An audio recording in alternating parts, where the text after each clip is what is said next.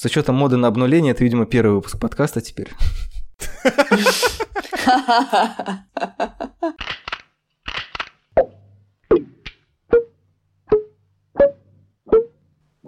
Всем привет, это подкаст «Манда и карма». Мы решили отметить начало июля и начало новой России э, с ретро-выпуском, посвященным японскому фильму «Похоронная процессия Рос» Тосио Мацумото, вышедший в 1969 году. С этого выпуска я решил, что не стоит пытаться пересказом Википедии как-то описать события 69 года, потому что это, во-первых, занимает очень много времени в начале подкаста, во-вторых, ну, скорее всего, не дает какой-то обширной картины. Разбираться в хитросплетениях этой картины вместе со мной сегодня будут Аня Филиппова, редактор и продюсер YouTube-шоу Карена Шейняна, посвященного российской гей-культуре, а также кинообозревательница афиши GQ и искусство кино. Всем привет! Максим Бугулов, кинообозреватель Руссороса, искусство кино и других изданий, а также ведущий YouTube канала Большой Буковский. Это я, ребят. Я Лёш Филиппов, редактор сайта Кинотеатр.ру и сайта журнала Искусство кино. Так как начинается июльский цикл а, наших передач, я напоминаю, что я решил каждый месяц приглашать кого-то из участников и участниц подкаста к сотворчеству в качестве сокуратора. В июле будет Максим Бугулов как раз, и я предложил ему начать с похоронной процессии РОС, что он, в общем-то, с радостью, как мне кажется, подхватил. Я подозреваю, что будет во многом двигать нашу дискуссию вперед при помощи своих знаний о японском кино, жанровом и нежанровом. Ну, наверное, для начала нужно все-таки дать какой-то сжатый синопсис. Я напоминаю, что в подкасте будут спойлеры, поэтому я, правда, не знаю, что можно прям принципиально заспойлерить в фильме, который, э, как везде написано, является, в общем-то, парафразом а, мифа об Эдипе. Но, тем не менее, если вдруг вы а, не читали Софокла, не слышали про Эдипа,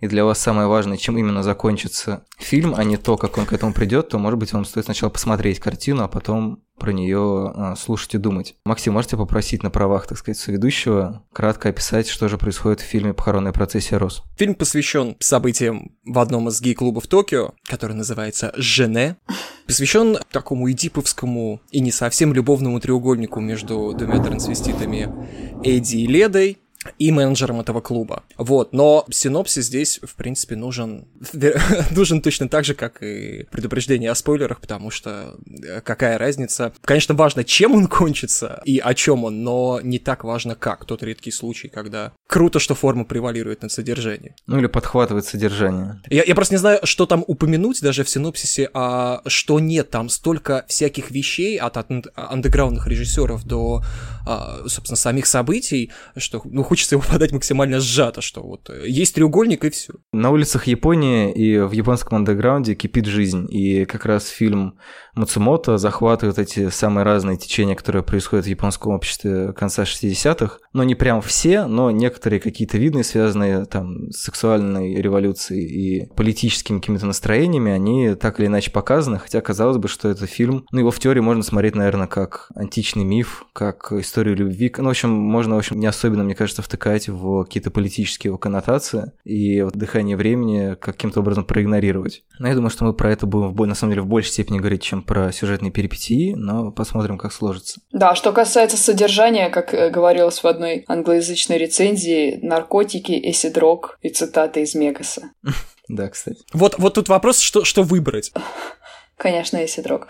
Мне кажется, важен дисклеймер, важнее, может быть, даже, чем синопсис, что слово трансвестит и вообще многие слова, которые мы будем использовать в постироническом или в таком ретроспективном да, смысле, сейчас уже являются ненормативными, потому что время изменилось и так далее, и так далее. Но даже если того же, кстати, Роджерта Эберта, его рецензию на фильм почитать, он все еще говорит трансвестит, потому что это слово стало вне закона, кстати, относительно недавно. Аня Филиппова не могла взять и заранее что-нибудь такое сказать.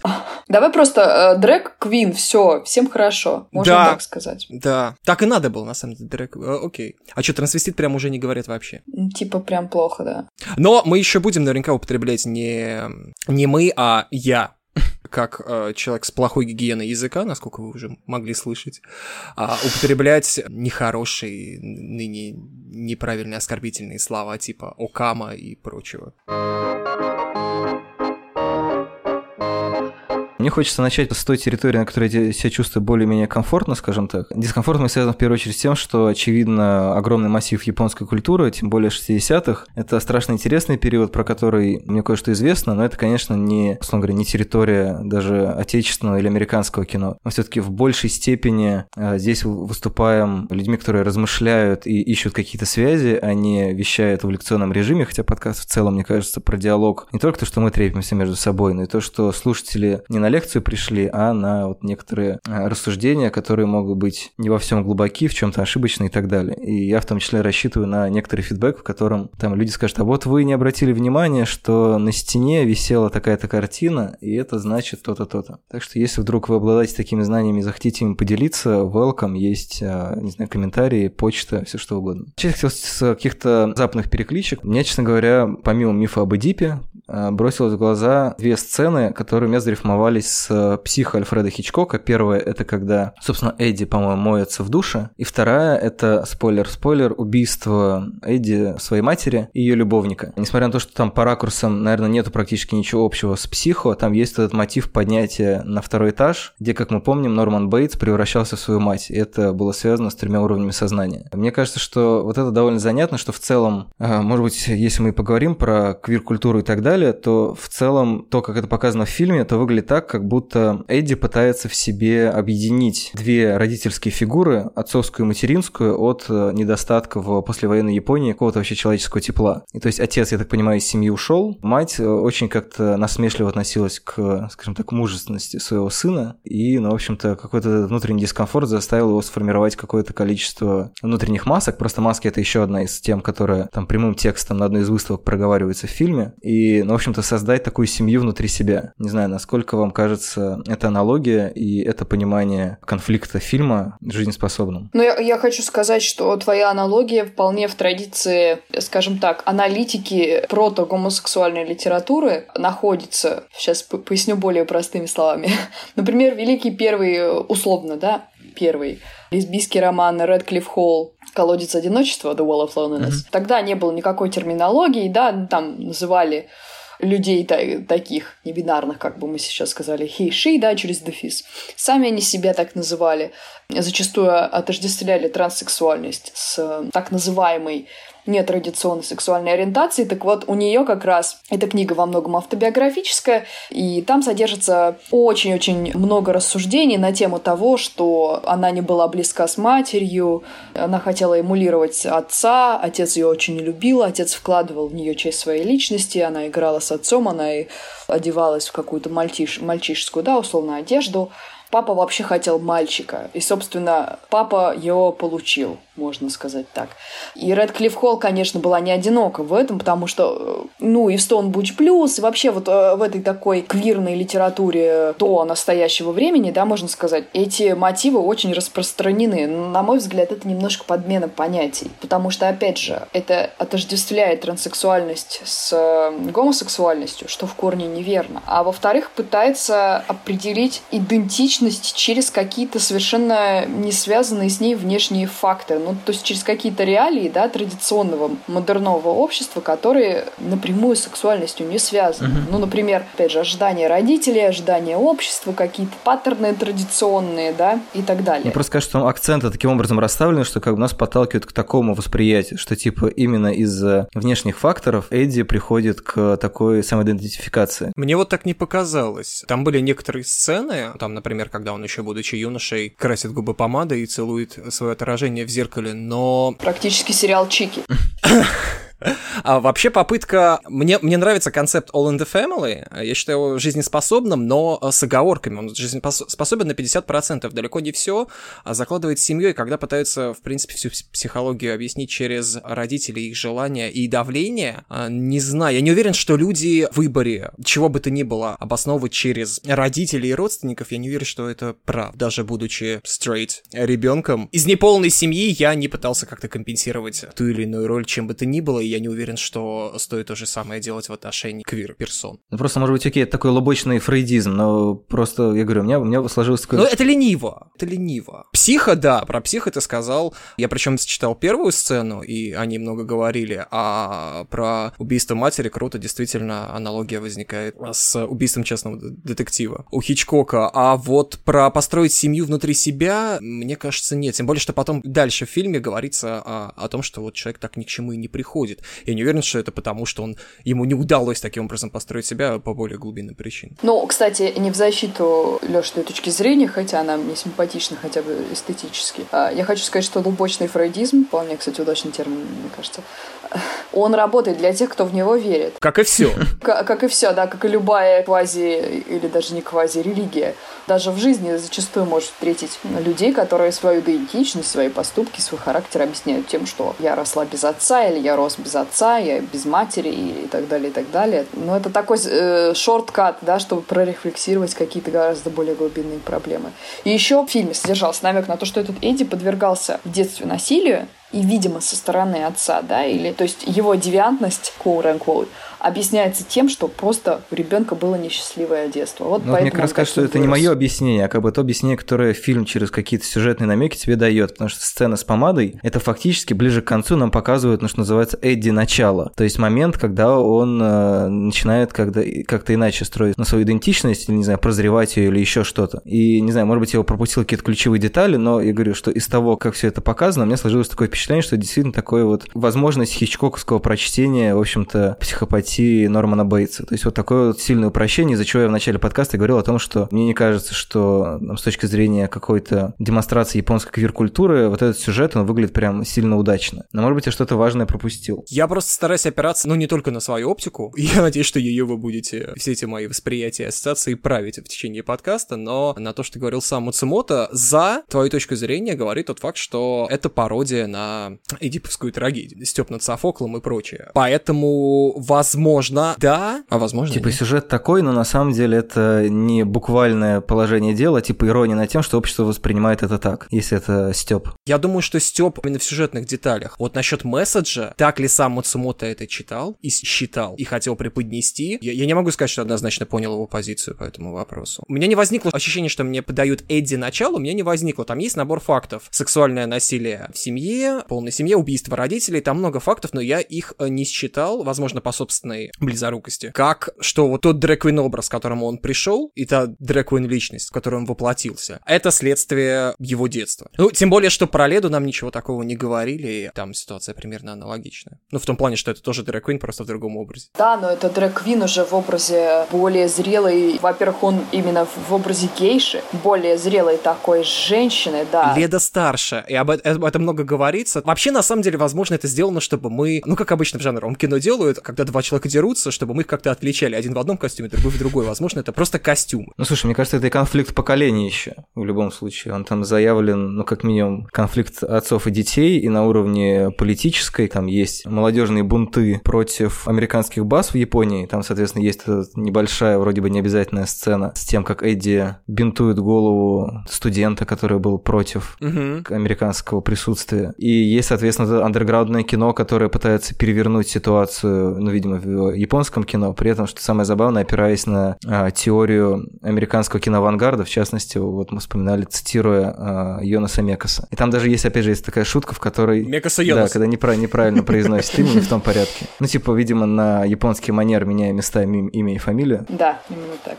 Э, Человек по прозвищу Гевара, судя по всему, за его шевелюру. Интересная параллель, когда Гевара клеит себе бороду, и в этот же момент показывают, как Эдди накладывает макияж. Там, по-моему, через монтаж это показано. Ну, типа, все, что мы делаем с собой, вся наша социальная репрезентация, это один сплошной дрэк. Да, вот мне интересно, берет ли он дрэк как маску. Я считал не то, чтобы все это сплошной дрэк, а то, что вот как люди хотят себя репрезентировать, это и есть вот их стремление, желание кем-то быть. То есть это не просто позерство или какой-то коммерческий образ, а, возможно, нечто более чистое. Такая апология поиска себя. Э, да, Миллениалов хлебом не корми, дай им апологию поиска себя. я не исключение, например. Ну, мне кажется, это не проблема миллениалов. Мне кажется, гомо-сапиенсы, как одни из самых несовершенных существ, в принципе, этим страдают, потому что социум, потому что нормы, мне кажется, по-другому быть не может. Просто забавно, что, ну вот через этот монтаж Гевара представляется... Я посмотрел мне первой стороны, думаю, блин, очередной андеграунд режиссер, который еще и бороду себе клеит, а когда показали монтаж Эдди, у меня тоже человек сознает себя как дурак, мне кажется, вполне чистым явлением. Мне кажется, это просто все как перечисление некоторых масок, ну типа политическая позиция как маска, творческая кредо как маска, какая-либо самоидентификация как маска. Ну, то есть там же есть этот монолог, про который я уже говорил на выставке, о том, что человек может mm-hmm. типа под маской скрывать еще одну маску, еще одну маску, и что все на самом деле за всем этим скрывается просто ужас тотального одиночества. То есть это вот э, различные маски, которыми люди пытаются себя продемонстрировать, себя как-то заявить. В каких-то случаях действительно, может быть, как Эдди, ощущая себя так, в каких-то, как э, Гевара, желая видеть. Возможно, суть в том, что Гевара тоже себя так ощущает, а это не просто крутой и правильный образ э, для андеграундного режиссера. А что касается месседжа о том, что за маской скрыта еще одна маска, что оно в итоге значит в контексте Эдди? Ну, в том, что мы глобально не можем узнать другого человека, где у него находится, где у него маска Гевара, а где у него действительно, не знаю, революционный запал внутри. Ну, потому что, с одной стороны, это немножко выглядит как пародия, откровенно говоря. Ну, то есть, вот это вот э, билиберда, которую они там наснимали, типа под американский андерграунд. А мне понравилось, кстати. мне, мне, вот у меня первая мысль была, что Линч оттуда своровал что-то себе. Ну, тогда он своровал, наверное, непосредственного Мекаса. Ну, не знаю, мне, честно говоря, показалось, что это довольно случайный набор, ну, да. более случайный набор кадров, чем в случае каких-то других андерграундных режиссеров. Может быть, просто я не секу в андерграунде, мне трудно говорить. Но как бы это же выглядит немножко как пародия. Просто очень у многих и режиссеров новой волны японской, и в Пинко Ига, когда встречается политический какой-то контекст, там же очень много разочарования, особенно во второй половине 60-х, ну, собственно, в этом политическом движении. То есть в том, что вся вот эта вот революция, все эти прекрасная молодежь, которая представляет оппозицию, э, условно говоря, патриархальным отцам в плане политики и культуры, что они в погоне за своим эго и параллельно ссорясь еще между собой, они, в общем-то, не достигают ничего. Поэтому, может быть, Гевару можем воспринимать как прямую пародию, что человек просто наклеил себе бороду, а сам при этом сидит в подвале, снимает какие-то там умеренно экспериментальные фильмы, а потом играет в различные наркотические игры, потому что, ну, в общем-то, в чем его революционный настрой? Типа, то, что он кино хочет перевернуть, или в том, что он хочет на самом деле выйти на улицу, но при этом боится выйти? То есть мне просто кажется, что если ты берешь псевдоним Гевары и приклеишь бороду, то иди на баррикады. Тут еще, мне кажется, ирония состоит в том, что вообще вот эта вся сцена оргии, которая примерно, да, в середине фильма, вот эти вот праздные разговоры, в общем, и все остальное под хэштегом «Если ваша вечеринка не выглядит так», это такая имитационная совершенно Америка, но в то же время контекст совершенно другой.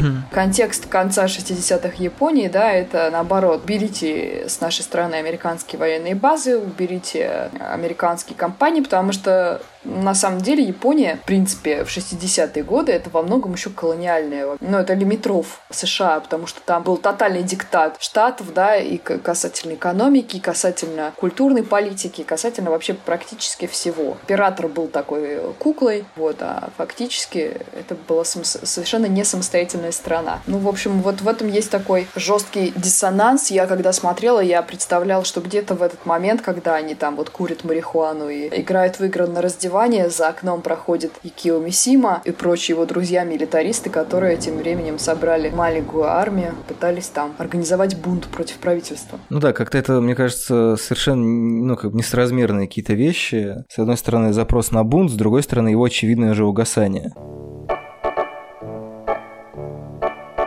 Это довольно с натяжкой аналогии, конечно, но она неизбежна, я думаю, в какой-то степени. Это, конечно, Дженни Ливингстон, фильм а, «Париж в огне» 90-го угу. года. Но в отличие от «Похоронной процессии», конечно, «Париж в огне» не стёб. Это прям такая серьезная документалка, но тоже такой абсолютно брейкинг фильм о, о квир-андеграунде. Я не воспринял «Похоронную процессию Рос» как стопроцентный стёб. Что бы Мацумото там не говорил, мне не кажется, что фильм выдержанный в одном настроении.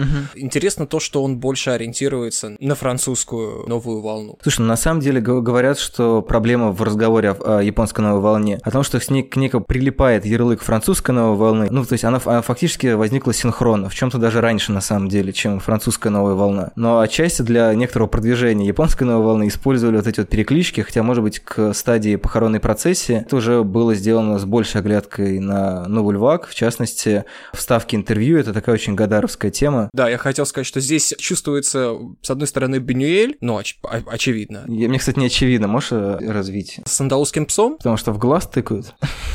Нет. Ну, кстати, глаз там, когда крупным планом один раз показывают, там прям очевидно аналогия, но и на монтажном уровне. Вы помните вот эту сцену, где она уже проколола себе два глаза и как бы кровь течет вниз? Угу, Вам да. ничего это не напомнило? Мне кажется, это вот прям Чияки Курияма в «Убить Билла», которая играла Гого Юбари. Помните, Не у нее тоже уверен. кровь из глаз течет? Именно так. И, та- и так же она смотрит куда-то там вверх. Я не уверен, что Тарантино цитировал э, Муцумото. Ну, это, к сожалению, не, еди- не единственный фильм, где кровь течет из глаз вниз.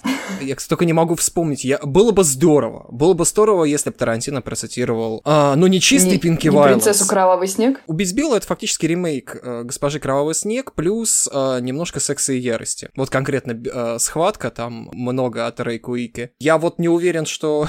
Он, он, скорее всего, смотрел, не уверен, что это прям прямая цитата по ракурсам. Она выглядит по-другому. Я вот не считал, хотя... Мне вот как раз скажу, что по ракурсам на андалузского пса тоже очень сильно не похоже, хотя тоже о нем подумал. Ну, просто потому что я человек простой, вижу проткнутый глаз, вспоминаю Бунюэля и Дали. Но при этом по настроению в целом, по некоторому абсурду некоторых сцен, по некоторой сюрреалистской нотке, я понимаю твою аналогию, но при этом вот прям перекличку между конкретными фильмами не заметил. Ну, ладно, мизинчик. Я не буду стоять, я скажу, что, ну, наверное, все-таки там есть Бенюэль с Дали а, и, и Гадар. Я, я не уверен, что они совсем не цитируются а, Муцумото. Ну, там на самом деле такое ощущение, что это такой немножко японский пересказ сборника, не знаю, The Very Best of европейских режиссеров, потому что помимо Бюнюэля мы можем вспомнить, например, не знаю, и Антониони, потому что там вот эта вся история про одиночество человека вот в этом современном индустриальном мире, история с масками, она напоминает о персоне Бергмана. Нету прямых, по-моему, визуальных цитат, но есть некоторые вещи, которые могут проассоциироваться, различные силуэты. Та же сцена с зеркалом, когда Эдди фактически целует самого себя, при этом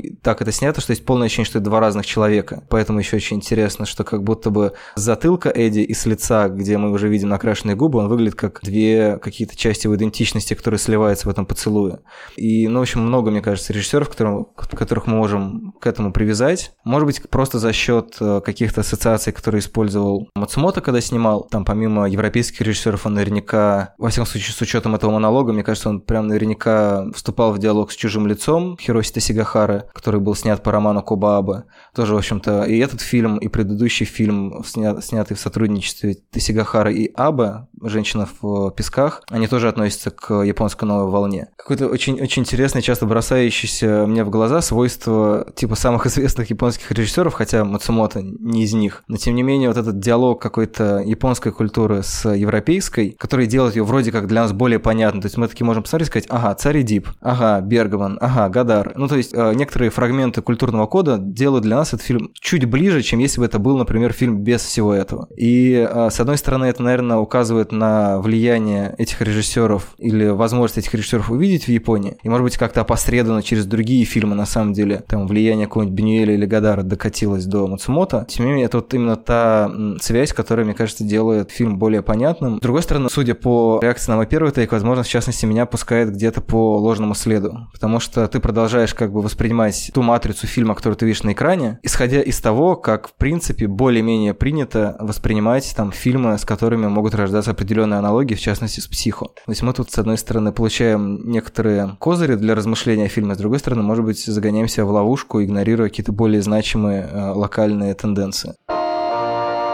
Слушайте, может быть, закончим тогда этот э, блок Кубриком? Давай. Слушай, ну очевидно, что Кубрик, я думаю, что уместен научный кинематографический термин.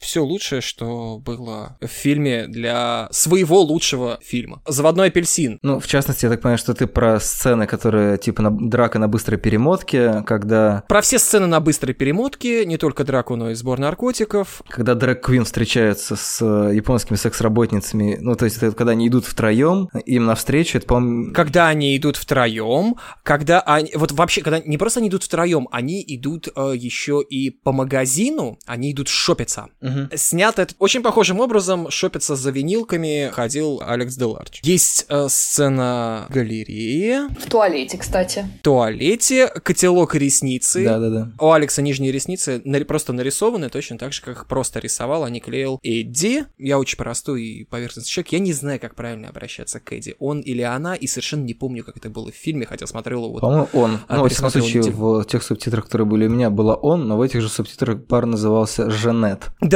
это все, все, что нужно о российских субтитрах. В субтитрах, кстати, были ничего. Во всяком случае, Окама там было как э, ругательное слово. Если бы это была калька с американских субтитров, это было бы вполне себе нормально. А вот, что еще есть? А, ну и тема вот этих вот мелькающих изображений, наркотиков и смены изменения сознания. Даже не изменение сознания, а изменение социальной роли, потому что там же пытались перевоспитать Социальной роли, а, да. Алекса. Явно у Эдди есть душевные метания, Мгм. их показывают нам с помощью мельканий, там была еще сцена с наркотиками, и вот все вместе в одной сцене после вечеринки, по-моему, это смешалось. Может быть, в другой сцене, но у Кубрика оно делается аналогично. Совпадений так много, что я не верю, что он не своровал. Не вдохновился. Ну, Давай это, кстати, так. хорошее изображение бэт-трипа. Если бы это был его оригинальный сценарий, я бы сказал еще, что вдохновился, но сценарий ты был не Нет, его. подожди, если бы был оригинальный сценарий, то наоборот бы точно с***л. Это совсем-то выглядело бы так, как будто Кубрик посмотрел этот фильм, такой типа, о, хочу то же самое, но про мужика. Ну, я не считаю, что они настолько похожи. Подожди, я считаю, что визуально он кучу всего взял, но мне кажется, они разные. Много мы можем найти каких-то аналогий, связанных с тем, что в заводном апельсине э, Великобритания это большая тюрьма, а Япония в похоронной процессе Рос просто уходит под воду. И там очевидно, что первыми тонут, не знаю, как это назвать, незащищенные слои населения. Ну, как в паразитах, не знаю, было. Потому что помните, там же, когда они оказываются на кладбище, там подтапливают могилки. Да, там затопил. Одна Да. из, э, там дважды повторяется сцена, когда Эдди смотрит на, на город, не знаю, это Токио, не Токио, с высоты крыши или там из лифта и ощущает то, насколько... Я даже не знаю, как это описать, это ощущение. Ну, типа, насколько на самом деле высоко можно подняться над тем, что у нее сейчас есть, или, не знаю, ощущение, что это какая-то возня где-то на каких-то самых низких уровнях, не в плохом смысле возня, а в смысле, что ну, вопрос человеческого выживания, он в итоге демонстрируется таким образом, что он для кого-то очень важен, а вот с высоты какого-то технологического полета или, не знаю, статусного полета, это все какая-то малоинтересная бельберда, про которую можно сказать в новостях, но, кстати, берегитесь наркотиков. Мне кажется, тут немножко есть такой детерминизм. Но знаешь, как в Поус у Райана Мерфи, при всей плакатности э, этого сериала, э, да, это андеграунд. В общем, они умрут, и никто не заметит, и могила их затопит, да, первыми. Но это не потому, что они не хотят на этом лифте воспарить э, где-то там, в общем, в небоскребы Сибуи, это потому, что у них нет другого выбора, потому что, в общем, э, мир принадлежит цесгетам, да, и как и все эти небоскребы.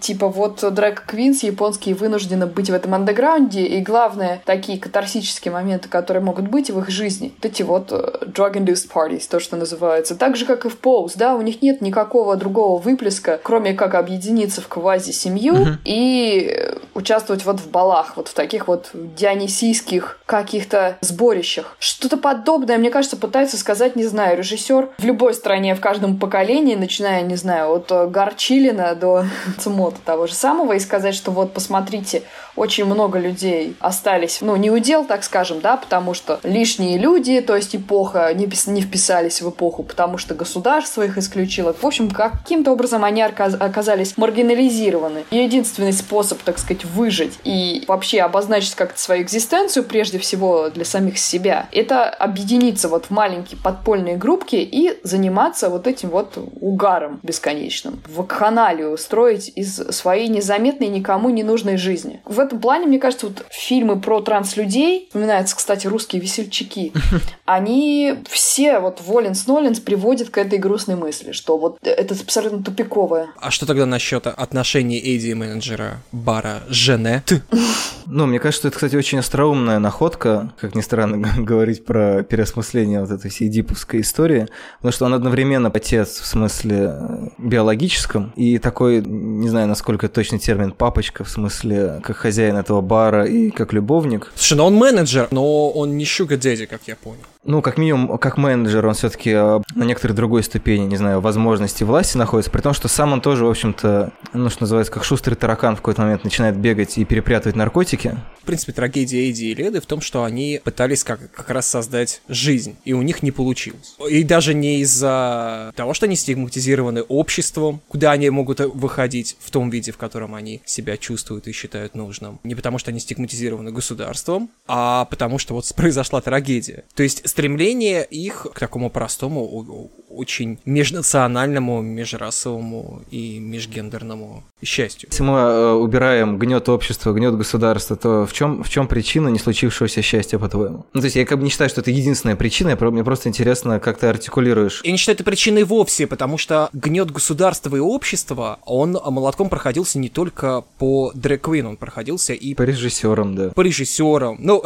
режиссер, кстати, не знаю. По, по торговцам наркотиками, как Гонда, он бьет по режиссерам, он бьет по студентам, которые считают, что американцам вместе с их военными базами давно пора. Кстати, вот здесь интересно, всегда вообще интересный разговор о именно японской культуре, о японском арте, потому что, несмотря на всю свою самобытность, он удивительно эклектичен и неразрывно связан с США. И отношения у него с ними не только то, что он оттуда вытянул за время оккупации все, что можно, и использовал по-своему, но это они такие love-hate. В Якудза Ига, например, частенько были э, персонажи японо-африканцы. Uh-huh. Или женщины, у которых кто-то из родителей был белым. Им специально дают американские имена, и вот они зачастую являются вроде зачинщиками каких-то действий, но своими и правильными людьми, что идет в параллель, в принципе, к отношениям вот этой вот культурного влияния США. Но все-таки э, хорошо, сформулируй трагедию. Возвращаясь, да, да извини. К тому вопросу, я не вижу, э, что общество и гнет создают именно проблем для конкретно здесь, у Муцумото, и именно для Дрэк Куин.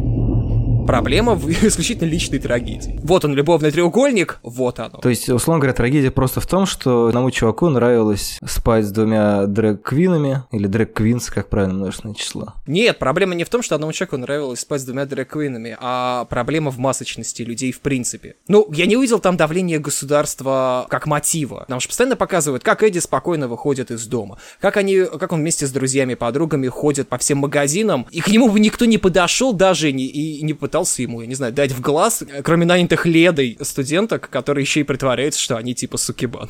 Слушай, но мне кажется, что все-таки там в истории Гонды там есть то, что он э, боится, как бы, что вскроется эта его история с Эдди или Ледой. Потому что он говорит, слава богу, что нет фотографий. То есть его же Леда шантажирует этим. То есть это как бы существует не прям э, непосредственно в кадре, что там кто, кто-то кого-то за что-то бьет, но мне кажется, это подразумевается просто, нет? Нет, ну, безусловно, любая культура социальных меньшинств так или иначе находится под ударом. И Япония не исключение до сих пор, вот насколько я читал, по статьям, по всяким ЛГБТ-гайдам для туристов, проблема камин в Японии сохраняется. Едва ли в 69 году было лучше. Естественно, все не так просто, и они, общество не поощряет ЛГБТ-проявления. Но я не увидел, что это прям напрямую Муцемото проговаривается, что вся проблема, если бы не гнет общество, все было бы зашибись, они бы вообще втроем зажили и нарожали 100 тысяч детей. И в итоге и Эдди, и Леда стали бы образцом отцом, и женами, э, и матерями, как нам говорят там в микрофон на площади. Мне кажется, это личная трагедия.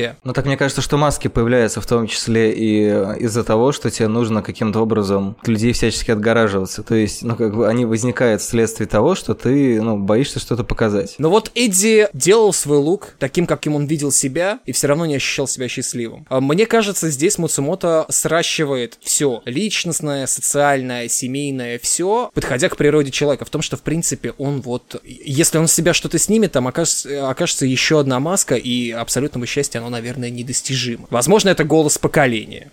60-х, я не знаю, но я не уверен, что здесь прям blame society. Не то чтобы этого не было, оно, конечно, есть, но я не уверен, что это главный э, противник, потому что в итоге их счастье невозможно по, по куче причин, не только потому что социум, потому что есть проклятие Леды, и потому что Гонда отец, Эдди. Ну, закругляя эту пессимистичную линию, я хотел бы Ване спросить, как ты видишь этот э, центральный конфликт и степень влияния на него каких-то социальных установок и просто личной неудачливости трех центральных персонажей. Слушай, мне просто кажется, что этот конфликт, во-первых, штамп, во-вторых, какой-то такой, ну не знаю, общее место для того, чтобы показать какую-то вообще дисфункциональную тусовку. А что, вы думали, у них что-то нормальное? Вот только вот такие вот какие-то квази-богемные arrangements, то, что называется. Меня еще немножко не удовлетворило, что мы не знаем э, ничего об идентичности и личности вот этого Гондо, да, я вообще в какой-то англоязычной рецензии встретила фразу «presumably straight cis man». И я подумала, что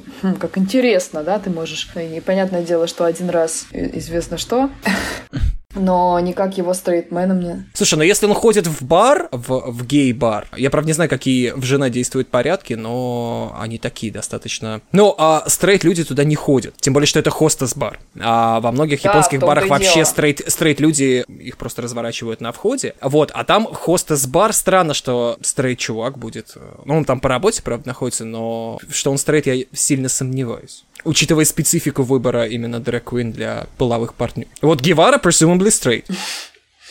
Это точно. Вообще, на самом деле, вот взаимоотношения дрэг-квинс с э, цис-мужчинами, да, они всегда в очередной раз позволяют задуматься о том, в какой матрице существуют э, цис-женщины, стрейт-цис-женщины, да, то есть как а, аргументируют, ну, частично, терфы свою трансфобию. Мол, транслюди настолько буквально воспроизводят стереотип феминности, настолько карикатурные женщины, настолько хотят себя снова поместить вот эти вот прокрустово ложе, да, условно говоря, того, что такое быть женщиной, вот с этими накладными ресницами или там нарисованными, да, и так далее, и так далее, что портит, так сказать, воду остальным женщинам среди которых есть и феминистки, они закрепляют патриархальную структуру. А здесь они не закрепляют, здесь они просто оказываются zero hour, да, патриархата, потому что, в принципе, кроме как найти себе папика и быть у него на содержании, и еще зачастую делить его с какой-то другой, да, дрэк-квин, выбора нет особого. Поэтому меня всегда вот, не знаю, когда я наблюдаю вот отношения на экране дрэк-квин с каким-то мужчиной, который типа сильный мира сего, то я всегда вот в таком напряжении нахожусь, потому что я знаю, что, короче, грядет что-то плохое. Опять же, если вы помните, что было в сериале «Полз», то там Электру, после того, как она full transition произвела, ее фактически от нее отказались. От нее отказались просто как от ненужного скарба, который был, так сказать, секс-игрушкой, а теперь просто секс-игрушка с другими нежелательными функциями. Ну, у Эдди, скорее всего, тоже все было бы плохо, даже если бы не случившаяся трагедия, хотя потому, что Гонда позволил себе фразу «Ты уже старая», — говорил он леди, — «твое время прошло». То есть, скорее всего, Угу. В будущем Эдди ждала бы то же самое. Я могу вот наметить то, что я увидел про Вара Нингё, э, но это не более чем интересная заметка. Да, наверное, есть, да, есть до сих пор, да, можно найти у других, у прикольно. Подожди, мне кажется, что Вара Нингё, это же ты имеешь в виду условно то, что я бы назвал кукла Вуду. Я просто не нашел, как правильно это назвать. Да, да, ну, тема проклятий, мне, мне просто прикольно было, что она вот новый волны. Мне кажется, это продолжение линии с э, античной трагедией, что это как бы японский аналог какой-то древней истории истории какого-то мифологического пласта. То есть там почти все вещи, они так или иначе уравновешиваются. Если мы берем что-то условно-западное, мы добавляем что-то условно-восточное. Нет, может быть, такая логика? Хорошая мысль, очень хорошая мысль, да. Но, понимаешь, а, если для нас это античная трагедия, это типа троп, то у них это то, что существует и сейчас, в принципе. Проклятия достаточно актуальны, вара нингё продаются, э, поэтому все огонь. Единственное, что из мысли осталось, что вообще феномен новой волны, которую сделали не инди-режиссеры, а студии, студии. Мы говорили же про аналогии с французской новой волной. Все-таки фундаментальное отличие французской новой волны в том, что там были кинокритики одного издания, да, Каеда Синема. Из угу. японской новой волны единственным кинокритиком был Нагиса Сима, это который «Империя да, чувств». Да, да, ну то есть типа сам, самый известный, наверное, режиссер японской новой волны. И уже, и уже в самом конце явления. В 60-е фильмы выходили, уже относившиеся к новой а, волне. А, нет, это, это я, я просто смотрел только «Империю Да, «Империя, империя чувств», чувств уже, было, уже было позже, да. А, это уже, как, ну, это середина 70-х. При этом самое смешное, что он как раз топил за Пинко Ига, считал, что за Кодзи Вакамацу будущее японского кино. Ну и, и, и вообще я так понял, что вот эта японская новая волна, которая связана там со студиями и всем в таком духе, она довольно быстро, ну как-то исчерпала себя и все-таки решили, что она им не очень нужна. Есть какие-то более зрительские жанры, типа вот того же Пинку Ига и Пинку Вайленс, про который говорил Максим. Может, ты как раз э, немножко про это расскажешь? Ну, типа, какие, какие черты Пинку Ига есть в похоронной процессе Рос, или почему у тебя ассоциировалось с э, этим? Не с Пинку Эйга как таковым, потому что, ну, это розовые фильмы, это, это другое. Не то чтобы его назвал таким, он, естественно, не относится к Пинки Вайленс, но они вот в это время появляются. Это самый конец 60-х, когда японские киностудии начали жить очень грустно, потому что ТВ забирало себе всех синемаговеров, кинотеатры были подчинены американскому импорту. Вот, и нужно было выживать за счет за счет чего-то нового и дерзкого, что привлечет обратно зрителей. Ими стали всякие секс-фильмы, внезапно сме- сменивший ракурс Якудзейга, которые перешли на Джитсуроку, как раз с документальными вставками. А что такое Джитсуроку? Джитсуроку — это одна из стадий развития Якудзейга. Наверное, ее можно назвать Имаго. Это финальная стадия развития, потому что после Джитсуроку по-другому уже не снимали. Там делали какие-нибудь более сюрреалистичные фильмы, как Такаши Мейка, делали какую-то деконструкцию, но Джитсуроку стала последней стадией. До этого японские Якудзейга были такими более, более романтичными и романтизирующими образ Гокудо, которые метались между чувством долга и человеческими эмоциями. Во многом, говорят, это было потому, что очень много Гокуда денег крутилось в киностудиях. И многие Гокуда курировали выходящую продукцию. А, но в любом случае, за 10 лет это все всем поднадоело, и вышел формат джитсуроку, то есть такого полудокументального кино, mm-hmm. когда нам показывали якудза брутальными, жесткими, презирающими, в общем, вольно относящимися к чести людьми, которые не останавливаются ни перед чем. Фильмы стали более кровавыми, исчезла всякая романтизация, и появились документальные ставки, как у Касаку в «Битву без чести и жалости».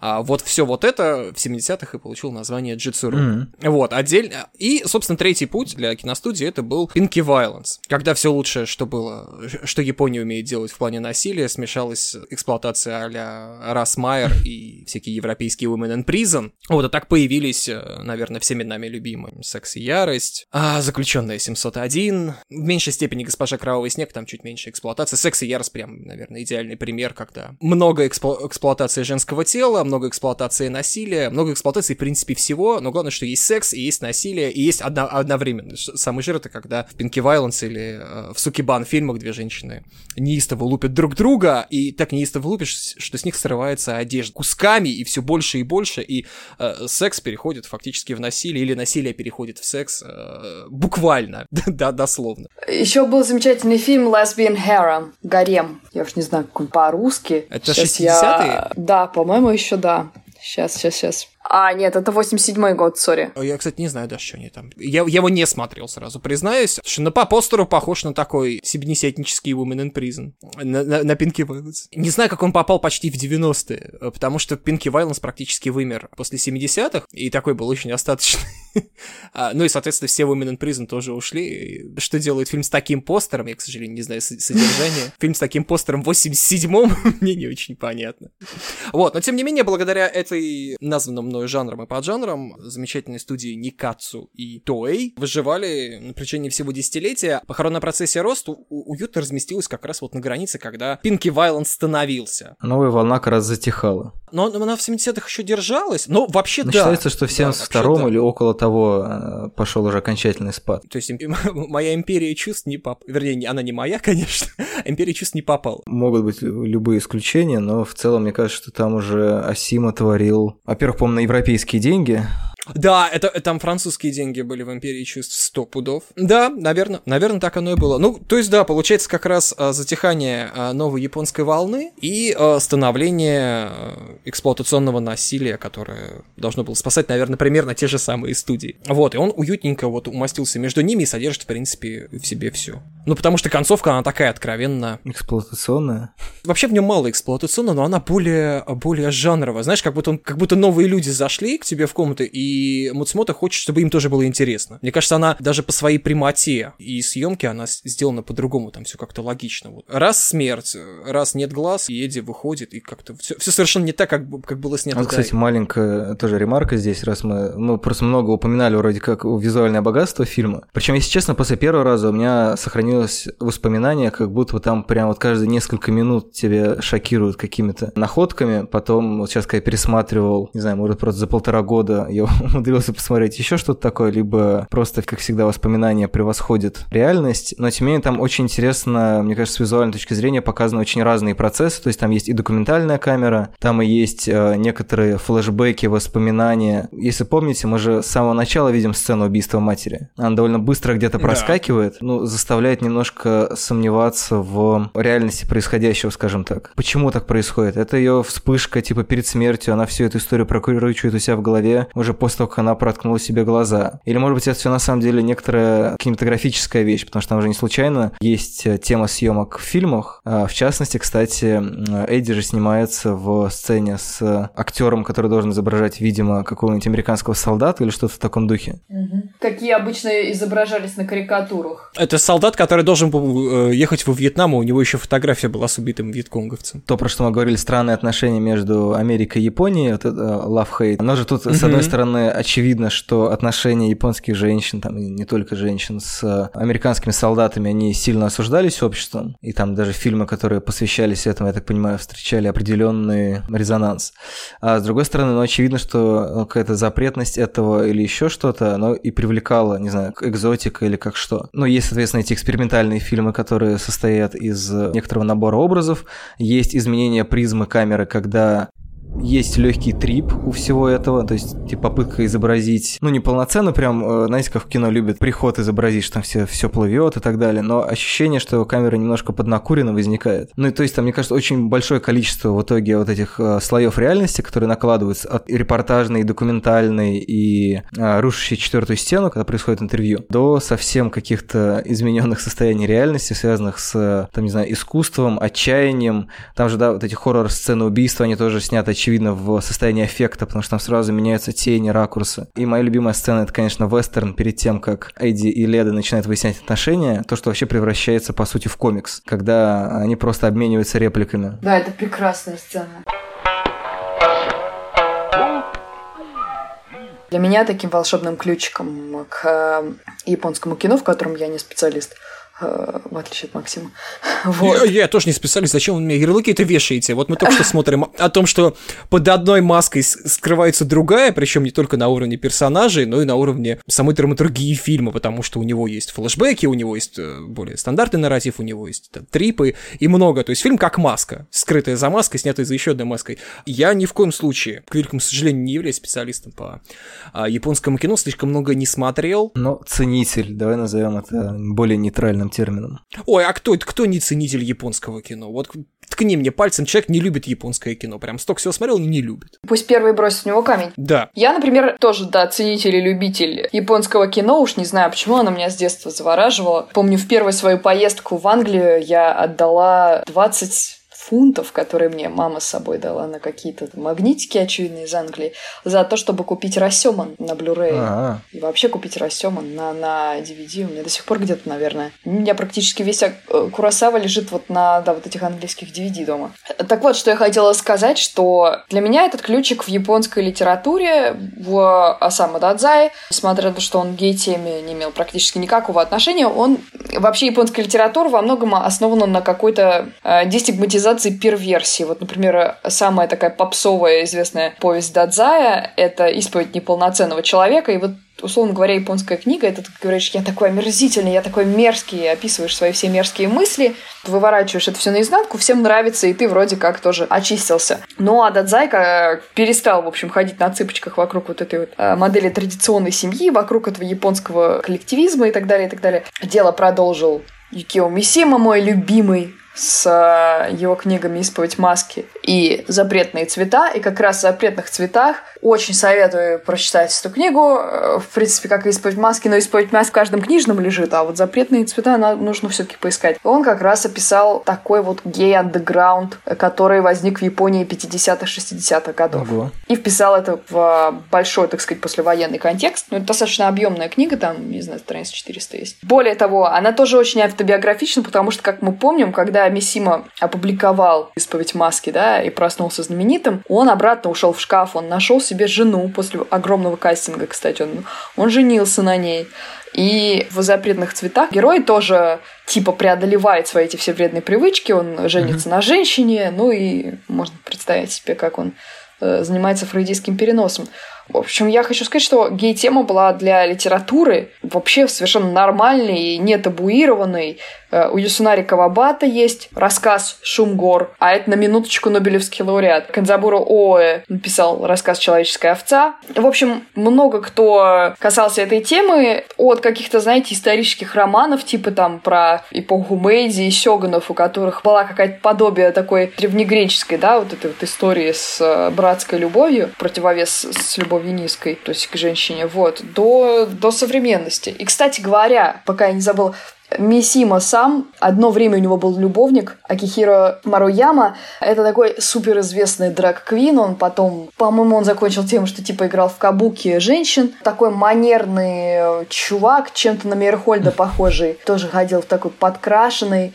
Короче говоря, вот если есть желание побольше проникнуться вот этой вот атмосферой японского андеграунда, то мне кажется, что Мисима это то, что доктор прописал. Хотя он всячески пытался от этого дистанцироваться, Робертса, как мы помним, он вообще был нормальный мужик, он занялся бодибилдингом, он управлял самолетом, он собрал свою маленькую армию, он закончил э, жизнь Харакири, э, в общем, тем не менее, это, конечно, такой образчик сексуального искусства. А как ключиком стало? То есть, э, я имею в виду, как ты знания, полученные у всех этих замечательных авторов, а с помощью них смогла расшифровать те слои, которые поместил Муцумото. Слушай, а просто суть в том, что, как мы знаем, вообще японцы практически сексом не занимаются, вообще... Слушай, да у них все фильмы только про секс, и все книги, в общем, по-моему, только про да, секс. Да, но они им не занимаются. Начиная это... с Эдо. А, а это что это тогда? Они им не занимаются, у них на самом деле это проблема, у них там какие-то даже нацпрограммы есть, как, значит, заставить японцев заниматься сексом. Ну ладно. Просто дело в том, что, мне кажется, у всех у нас возникает такая достаточно рафинированная, может, в какой-то степени картинка японской психики. То есть это люди, которые никогда не показывают эмоции, да, которые умирают от короси, от перенапряжения, болеют коллективистским таким идеализмом. И сложно себе представить каких-то сексуально эмансипированных людей из японцев. Ну, то есть, может быть, это связано с тем, что японцы от нас от, отделены совершенно другой азбукой, да, вообще текстово, визуально, вообще эстетически. И всегда ты как будто бы себя, себе говоришь, ну нет, слушай, ну нельзя представить такого же, как ты, человек, да, я не знаю, восприятие их сексуальности, например, совершенно другое. Каждый раз, когда я читаю про японскую квир-культуру, я понимаю, что это совершенно какая-то другая история, она совершенно шла вообще в разрез тому, что, ну, шло, например, на Западе, да, квир-история, и просто переносить те же термины, что мы применяем, например, к американской, да, этой культуре, некорректно. То есть это совершенно своя вообще история, и просто литературу как ключик японской психике, как гомоэротическая литература, как ключ к описанию квир желания, для меня вот поэтому была таким костылем. Просто тут еще надо сказать, что, например, вот почему вызывает постироничное такое чувство вот этот вот фильм о Дрэк Квинс. Потому что, ну, все же знают, что, типа, у японцев есть огромный фетиш, фетиш, правильно я знаю, тем не менее говорю фетиш, извините, на андрогинных мальчиков. А когда он появился? Вот тут тоже важная вещь, когда он Есть подозрение, что он появился еще вот очень-очень давно, потому что это было типа там у Мурасаки Сикибо, знаешь, вот в повести о принце Гэнзи. Я тезисно для себя сформировал японскую а, любовь к этому фетишу, я а, только во времена Visual Kei. Как бы вот эта образность угу. и стремление к ней, то есть, ну, какие там, 80-е, да, 1980-е, вот, как для меня это пример, что Visual Kei — это не только глэм, метал, это как раз стремление к андрогинной эстетике, которая типа идеал. И тогда вообще сформировалось все, что нужно для того, чтобы такое явление родилось. И огонь. Было ли оно изначально где-то, не знаю, на уровне мифов или легенд, или памятников литературы заложено, я что-то не знаю. Ну вот опять же, это действительно интересный вопрос. Надеюсь, что появятся какие-то исследования на эту тему. Просто если порыться в тех же японских гравюрах... Кстати говоря, в этом фильме было несколько цитат из японских гравюр. Даже вот то, как кровь разливалась mm-hmm. в раковине, это то, как растушевывают они обычно...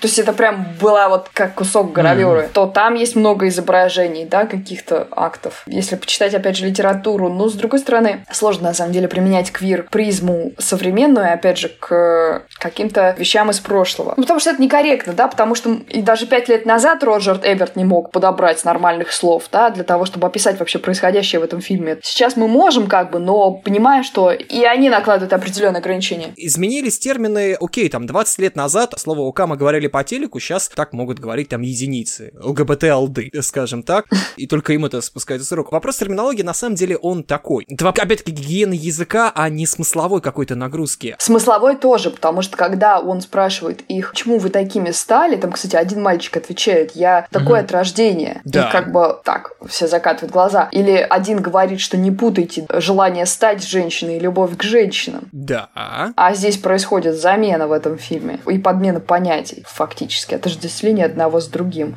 Так что нет, это больше, чем формальность, это еще и, конечно, смысловая нагрузка тоже. Насколько я понимаю, кстати, вот на японском роза, оно значит еще и манерный такой мальчик. Поэтому mm-hmm. тут еще такое название, что похоронная процессия роз. Не, я читал, что да, вроде есть в названии какая-то игра слов. А, с розами я боюсь, потому что вообще я читал, что это вот чуть ли не символ. Так а он, помните вот эту сцену, где эти мужчины да, да, голые да, да. стоят и у одного Да, вот, он поэтому роза. как определить здесь квира, это роза. А символ просто, ну, роза настолько популярный, в том числе в Японии, символ. Сукибан тоже на свои все одежды наносили розу, только, по-моему, красную, а не белую.